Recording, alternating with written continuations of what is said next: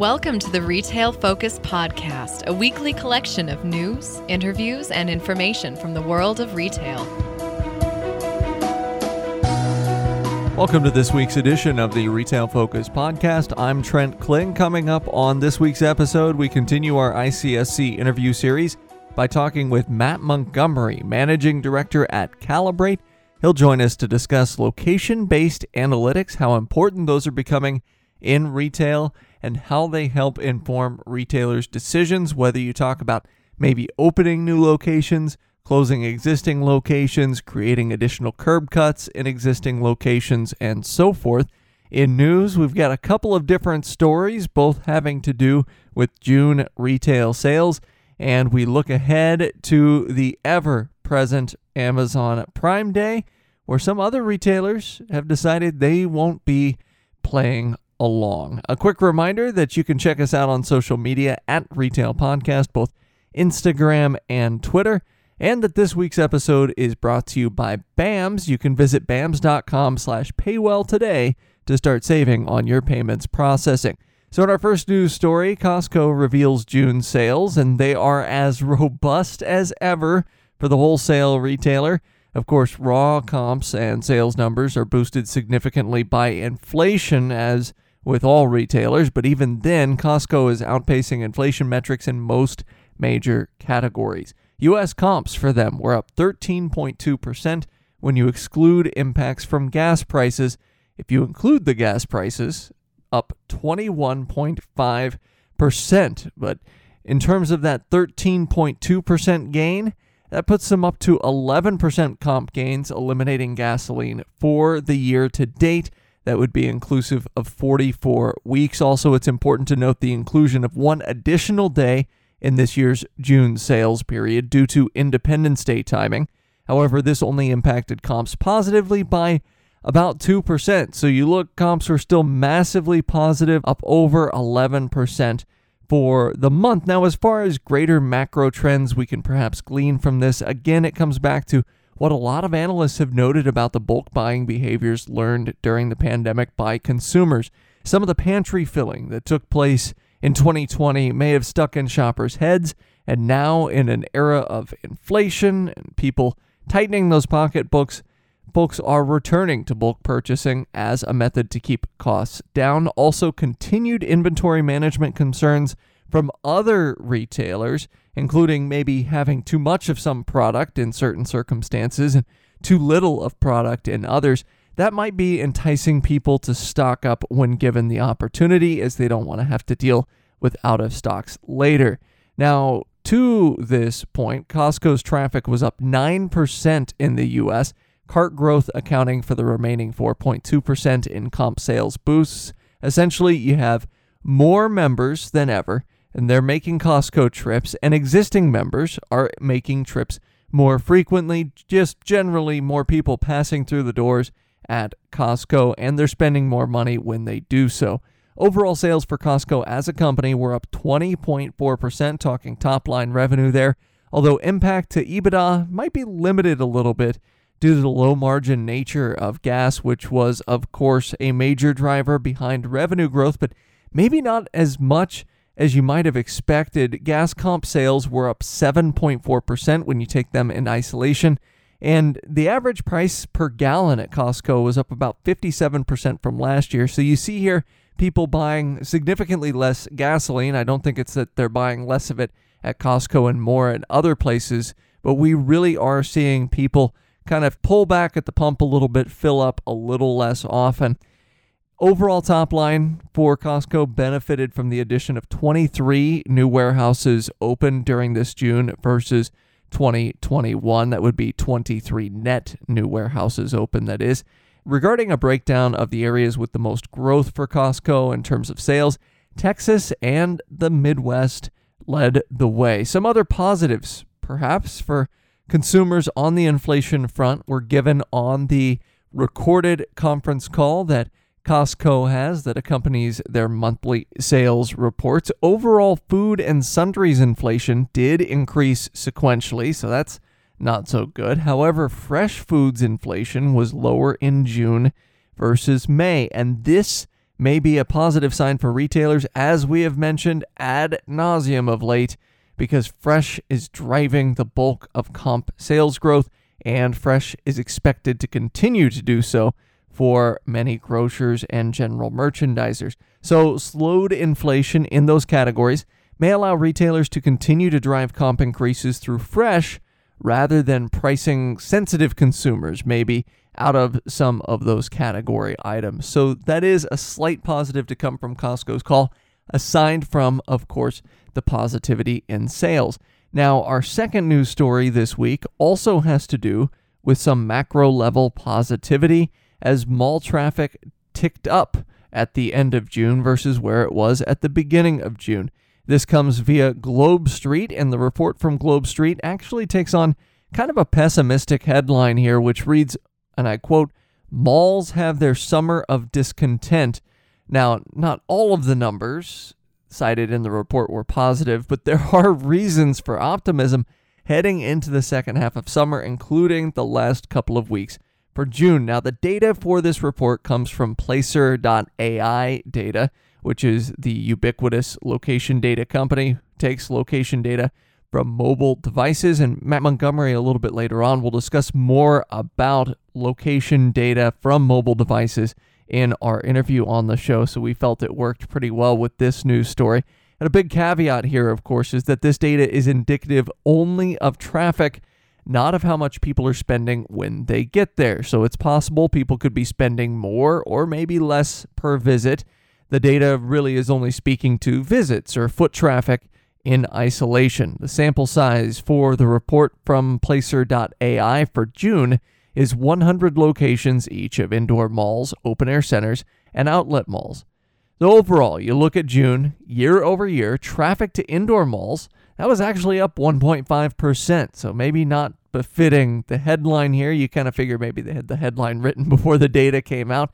Traffic was up 0.5% for open air lifestyle centers, but the category that took a hit traffic wise was outlet malls. Their traffic saw a 6.7% year over year decline for June. This all granted looks pretty favorable, and mall traffic in general looks pretty favorable versus the year over year drop in traffic for superstores, apparel, and grocery, all of which saw traffic down in the mid single digits, all of which saw traffic down at least 3.8%.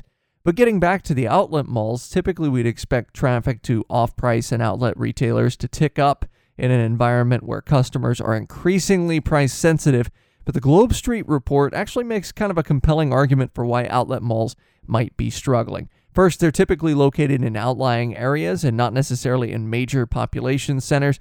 So, travel to these outlet malls, travel to these locations is necessitated, oftentimes a 10 to 20 to 30 mile car trip. And so people may think twice with gas prices the way they are. We talked about in the Costco story, people seem to be filling up less often during the course of June because of gas price increases and maybe some other macroeconomic factors.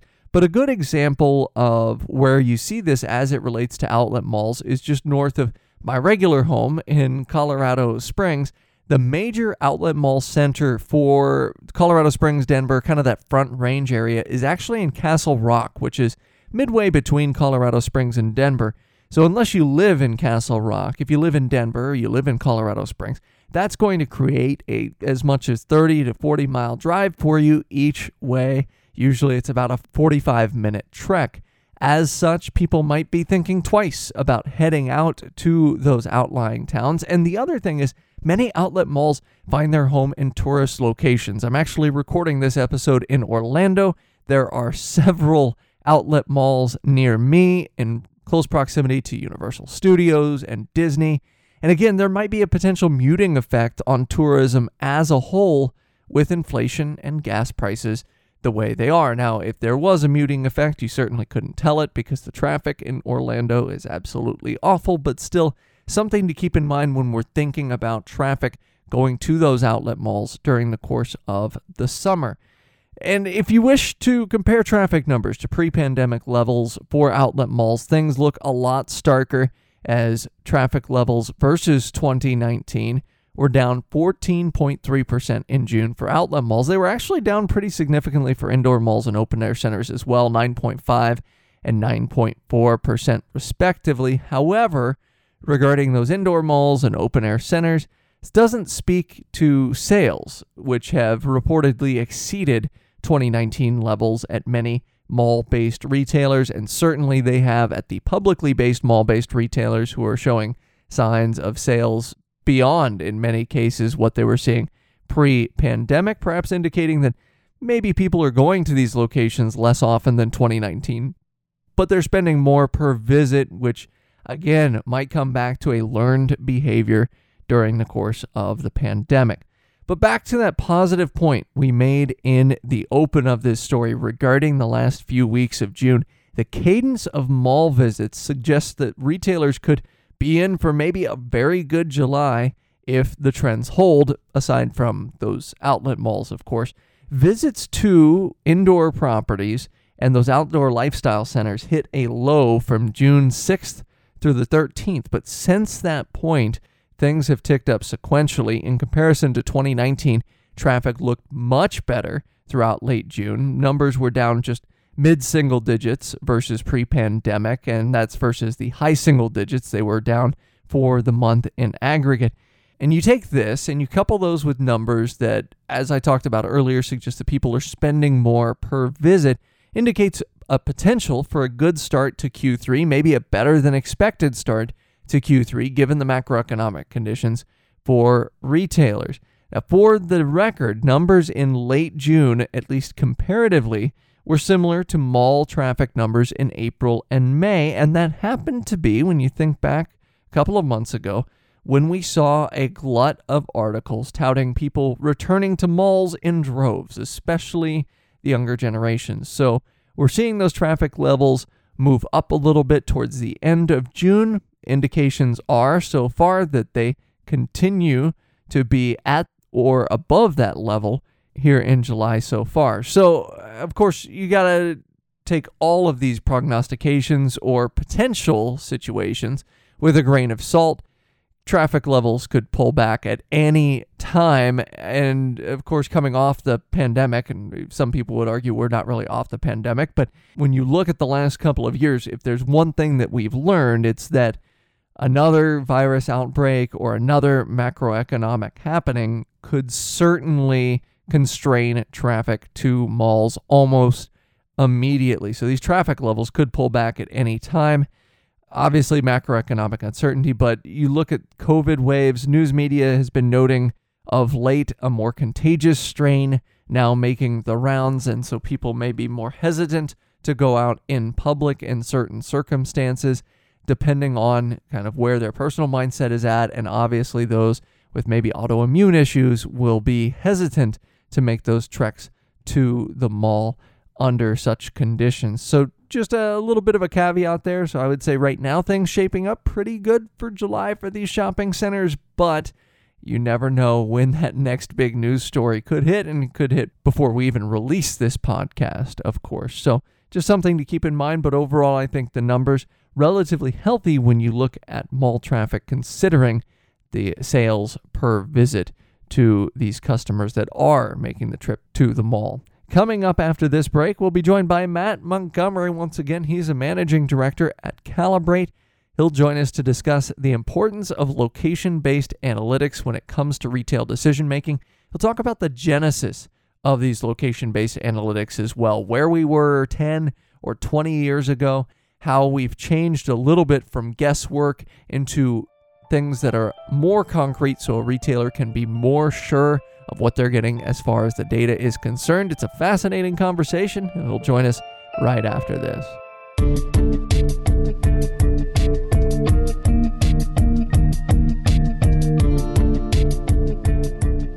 BAMS. Are you accepting credit cards in your business? Of course you are if you're a retailer, and if you're not, then you definitely should be. But did you know that Stripe is not your only or best option for payment processing? You can get paid well with BAMS. BAMS is a national payment solution provider with automated next day deposits and major savings when compared directly to Stripe PayPal, and Square. BAMS provides competitive pricing and deposits directly into your bank account in as little as 12 hours. Visit bams.com slash paywell for a limited time and get a $50 Visa gift card after completing your rate analysis to see how much you can save. Again, that's bams.com slash paywell, P-A-Y-W-E-L-L today to start saving. And as always, the link is in our show notes.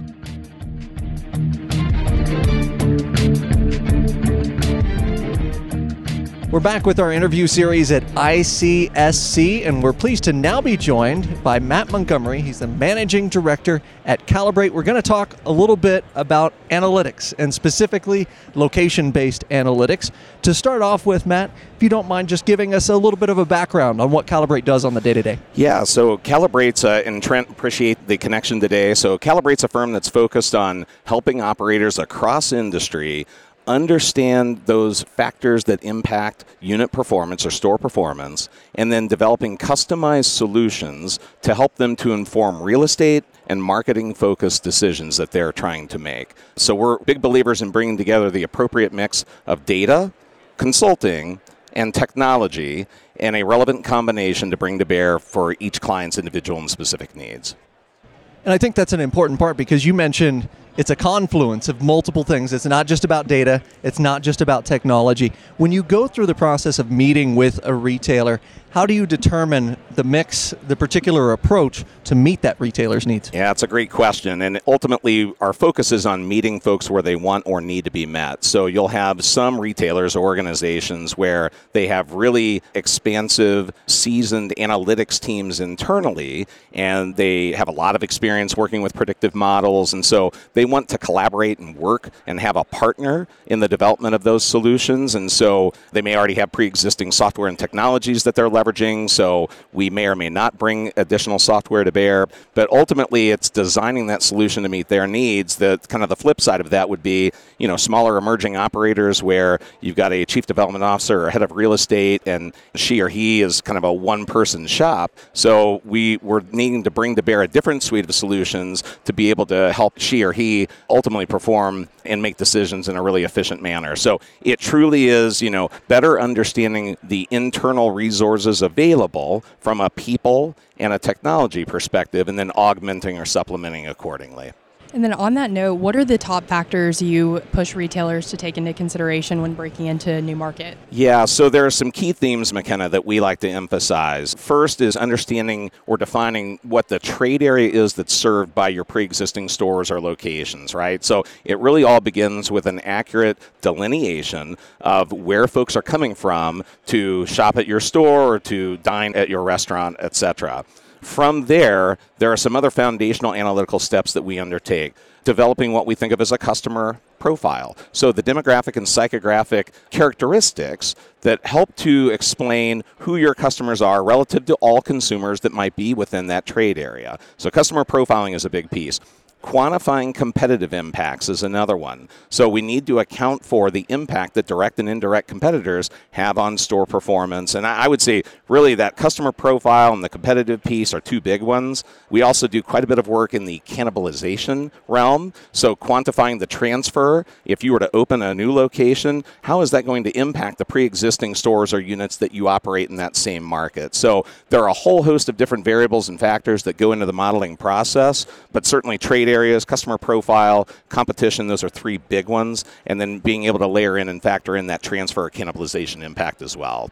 There's a lot to unpack there, but first I want to take a step back a little bit. Sure. Could you give us an idea of what the analytics landscape was or what the location type landscape was before a platform like Kalibrate or before a system like Kalibrate came aboard? Yeah, so, you know, there are companies dating back to the late 70s, early 80s that, from a consulting perspective, were in the process or their business was focused on developing forecasting solutions for clients kind of fast forwarding into the late 90s, what we typically saw was that you had disparate or disconnected solutions. So you would have the consulting capability, but not have software to be able to integrate those models for operators, individual users, or teams to be able to leverage themselves. And so in late 90s, early 2000s, we kind of saw in the landscape multiple firms that began marrying that combination of consulting and software into a singular suite of solutions that they could provide to operators. So I would say, you know, we're 2022. We're 20 years post that kind of development of the integration of consulting and software. Really, the key themes today are now as we think about data, varying levels of first party data that our clients provide to us to analyze. But from a third party data perspective, we think about the advent of mobility data over the course of the past six, seven years. So, being able to use those cell phones and mobile devices to learn more about consumer patterns and behaviors, that's really been a game changer, certainly in our space and on behalf of our clients in terms of helping them to understand you know, more about their business and about their competitors' businesses. And understanding something about the competitor's business is almost as important as understanding it about your own business. What type of data analytics reporting in terms of consulting are you capable of doing as far as apprising a retailer of competition or maybe if a competitor moves in and fringes on that territory a little bit? Yeah, so a, lot of what we do, it's very custom to the individual client that would engage us first and foremost. So if we're quantifying competitive impacts for 10 different clients, there are 10 different scenarios where there's maybe the availability or lack thereof in certain competitive data, whether it's third-party data that we can license. So in the grocery sector, there are data sets that have, you know, sales volumes associated with grocery store locations. In the banking sector, there is loan and deposit detail that we can go and source and license and use utilized in our analyses. But there is no, for the vast majority of our clients across industry, there's no magical third party data set that has accurate sales volumes associated with each brick and mortar location that a competitor might have. So you have to begin to get a bit creative, right? So geofencing competitor locations, querying device activity, and utilizing that in part to inform, well, what are the trade areas that those competitors serve? What's the demographic and psychographic profile of their customer population? How does that sync up with or differentiate relative to the consumers that you as the client serve and support? So a variety of different ways that we think about and look at competition. It would just vary based on the client, the sector, and the availability of other certain third-party data sets as well.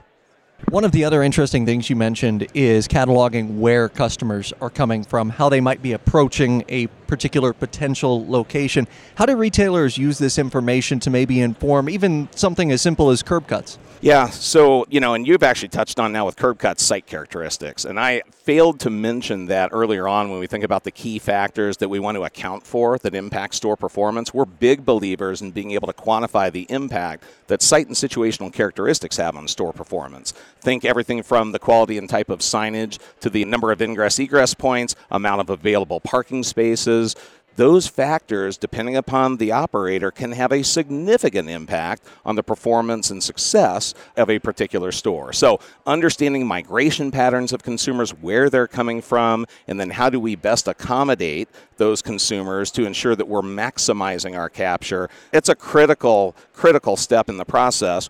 That's another tricky scenario where there is no magical third party data set that exists of site characteristics on a national scale that we can go and easily license. So we work in a very collaborative fashion with our clients to design scorecards to effectively capture and compile that data when that enables us at that point to use it analytically on their behalf. So a lot of art and a lot of science too that goes into that site characteristics piece when part of the art and science is understanding what that retailer needs. And I'm curious, we, have kind of talked around it to this point, sure. but what does that dialogue include when a retailer first approaches you and says, hey, we need X, Y, or Z? What does that dialogue look like going back and forth to determine what a retailer really needs? Because they, in some cases, might not even know what they really need. Some of it is first understanding where they're at in the journey, right? So, what an emerging operator with 20, 30, 40 locations might need is going to differ substantially from what a mature operator with hundreds, if not thousands, of locations. So, that's a critical piece, number one. Number two, what business question are they trying to solve for? right? Because even the mature operators, think about a Dollar General where they're still opening a thousand plus stores a year, they are still rapidly growing and scaling out. Whereas you may have other retailers that they've kind of built out their brick and mortar footprint. So it's more about solving for a question related to, well, where should I think about a closure or a repositioning or a relocation, in addition to potentially some infill and net new stores as well. So it really is this combination of where is that retailer in terms of their life cycle and life stage, right? From a startup emerging concept to a mature brand but then also what key business questions are they actually trying to solve for? And really, it's that latter piece more than anything that will steer and guide okay, what does that in solution look like or should it look like? The beauty is we're not pulling canned products off the shelf, so to speak. Everything is designed and built literally from the ground up from scratch so that if they have an operator has a very specific question, our consulting capabilities can ultimately address those. I think that's a great point too, because not every retailer is trying to solve for expansion and right. opening a thousand locations. We talk about relocations, potential closures in certain circumstances. I always like to ask people about the future of their given fields. And I don't want you to give away any company secrets, of course, but looking at a three to five year window down the road, what excites you about where we're going as far as analytics, as far as data, working with these companies to identify the perfect solution for them in terms of whether it be a relocation, new location, existing location, what have you? Well, I think one of the interesting trends, and this was even the case pre COVID, but certainly with the onset of COVID, it, it just magnified further, is the whole notion of the interplay or the relationship between brick and mortar retail and e commerce or other channels. So, this omni-channel approach to meeting a consumer where they want and need to be met and how does the brick and mortar store location or series of locations fit into that larger holistic picture? That's a really exciting kind of development in our space that increasingly our clients across industry are saying, help us to get around and better understand. It's that value of the consumer and how do we best meet that consumer's needs with brick and mortar storefronts being one component of the strategy. So our ability to analytically evaluate that and then provide insights to inform inform that type of decision making. I'm really excited about where that is heading over the next three to five years. And then we're always on the lookout for more and better data. For us, the way we think about things, data is the means to the analytical end. It's the foundation of everything that we do. And so when we had mobility data really burst on the scene in the call it the 2015 timeframe, that was an exciting development, probably as exciting as anything that's come on the market since consumer segmentation systems in the 1980s. So I'm excited for what I don't know, which is that next third party data set that will hit the marketplace that provides another dimension to the analytical capabilities that we can ultimately bring to bear. One final question here is just a follow up to this because you talk about you know, certainly the mobile based location data that was available in 2015 and 2016. What was the learning curve like surrounding that data? Because you have all of this data just flooding the marketplace, so to speak. How did you parse out what was actually important from maybe the noise in that? Yeah, that's a that's a great question. A lot of work. I mean, that's the simple answer. I mean, first and foremost, we had to ensure that we had data partners that were privacy forward and privacy first candidly in the United States, it's been a bit of the Wild West in terms of, of that data historically. Now, you've seen with CCPA and other privacy legislation announcements from various data compilers around, you know, restriction of how they're better protecting consumer privacy. So that was an initial significant consideration, but it's also understanding too, well, how's the data being compiled? Because there's nuance to it. There's a big difference between data coming from an SDK or software development kit based app resource versus something that's generated from an RTB or a bid stream data source. So just understanding that nuance and then developing methodologies to take the data that our suppliers provide and make it meaningful for our clients. Again, with a privacy first approach, but also providing meaningful insights into well, where are these folks coming from? What are their demographic and psychographic makeup and composition? And learning how to tease out certain data, to suppress certain data, but to make it meaningful all the same. So a lot of trial, a lot of error, a lot of intense work. There was no shortcut to that process. Well, Matt, I appreciate you joining the show, helping us unpack some of this because I know to someone that's not used to looking at these type of analytics, it's great to get a window inside your world, and it's even better to have someone that sounds better than I do on the podcast here. So I appreciate your rock and radio voice here. Uh, I appreciate it, Trent. My pleasure, and thank you very much. As always, we may have a position in or against companies we discuss on the podcast. Do not invest in stocks solely on the input of the podcast hosts.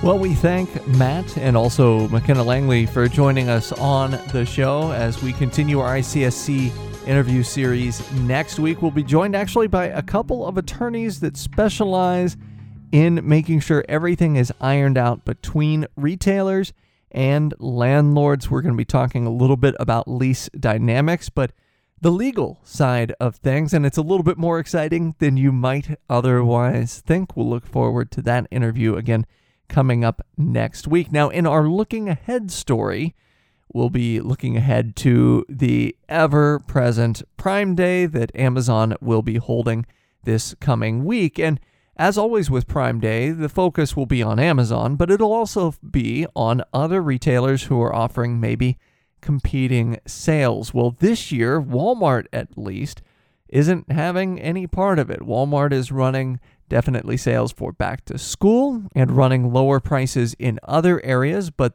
they have basically taken a pass on Prime Day or their approach to Prime Day this year, saying, hey, we've already got low enough prices.